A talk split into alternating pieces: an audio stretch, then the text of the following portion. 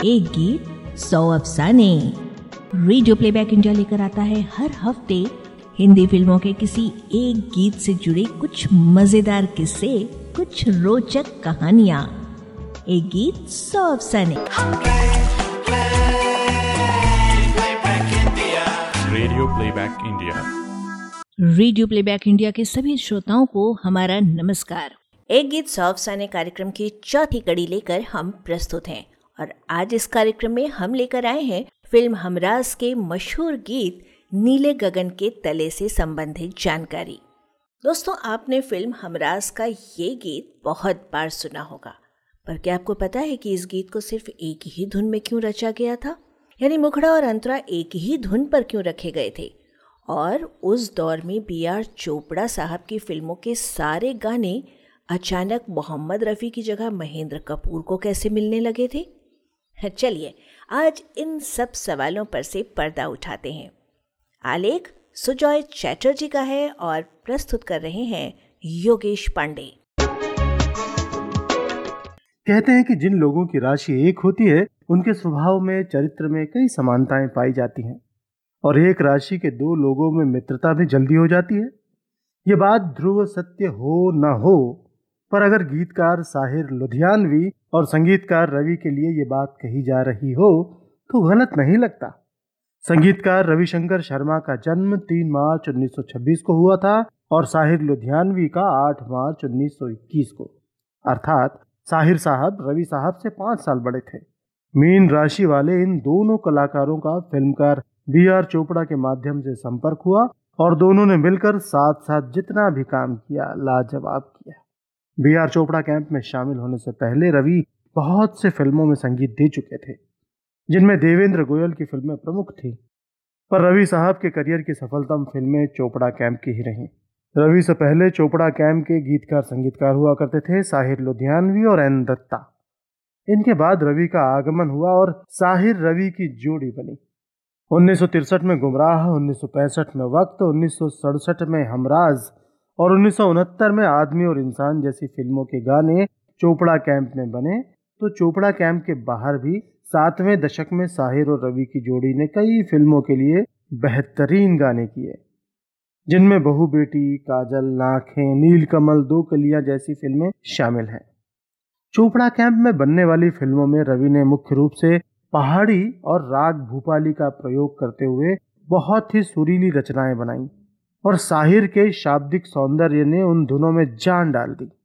गुमराह के इन हवाओं में, इन फिजाओं में, ये हवा, ये फिजा, ये हवा, और वक्त के कौन आया कि निगाहों में चमक जाग उठी। दिन है बहार के, हम जब सिमट के आपकी बाहों में आ गए।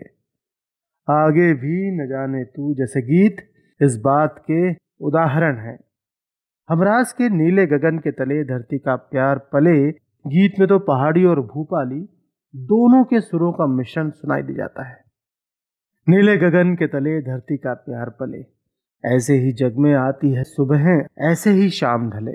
ये न केवल साहिर और रवि की जोड़ी का एक बेहतरीन गीत रहा, बल्कि इसके गायक महेंद्र कपूर को भी इस गीत के लिए सर्वश्रेष्ठ पार्श्व गायक का फ़िल्म फेयर पुरस्कार मिला था।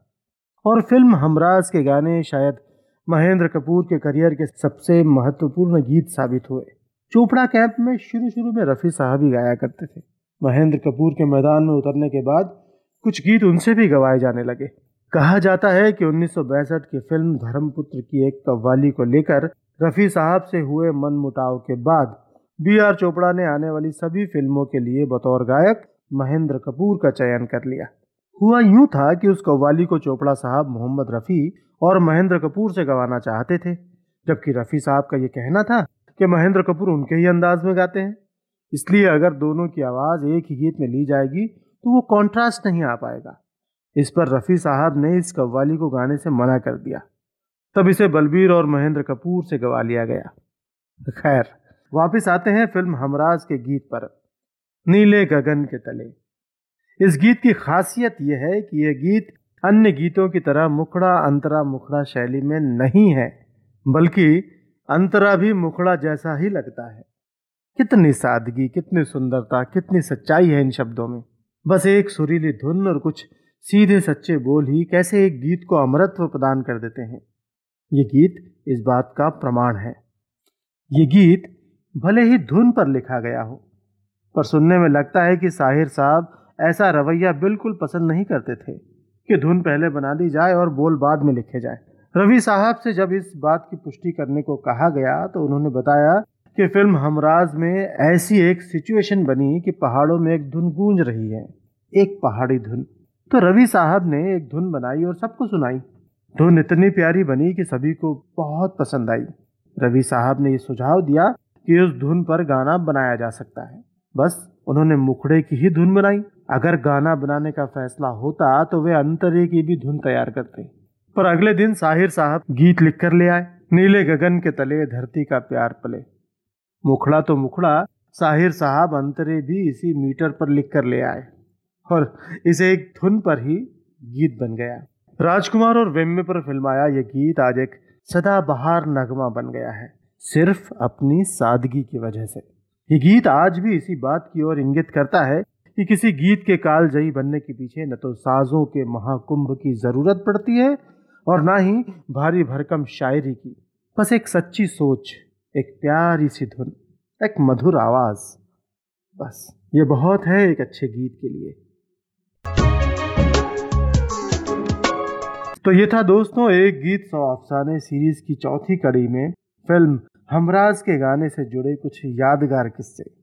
उम्मीद है आपको पसंद आए होंगे। इस अंक का शोध और आलेख तैयार किया है सुजॉय चैटर्जी ने। तो आज के लिए बस इतना ही। अगले अंक तक के लिए मुझे यानी योगेश को इजाज़त दीजिए। नमस्कार।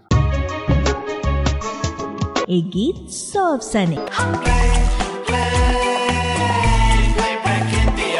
Radio Playback India.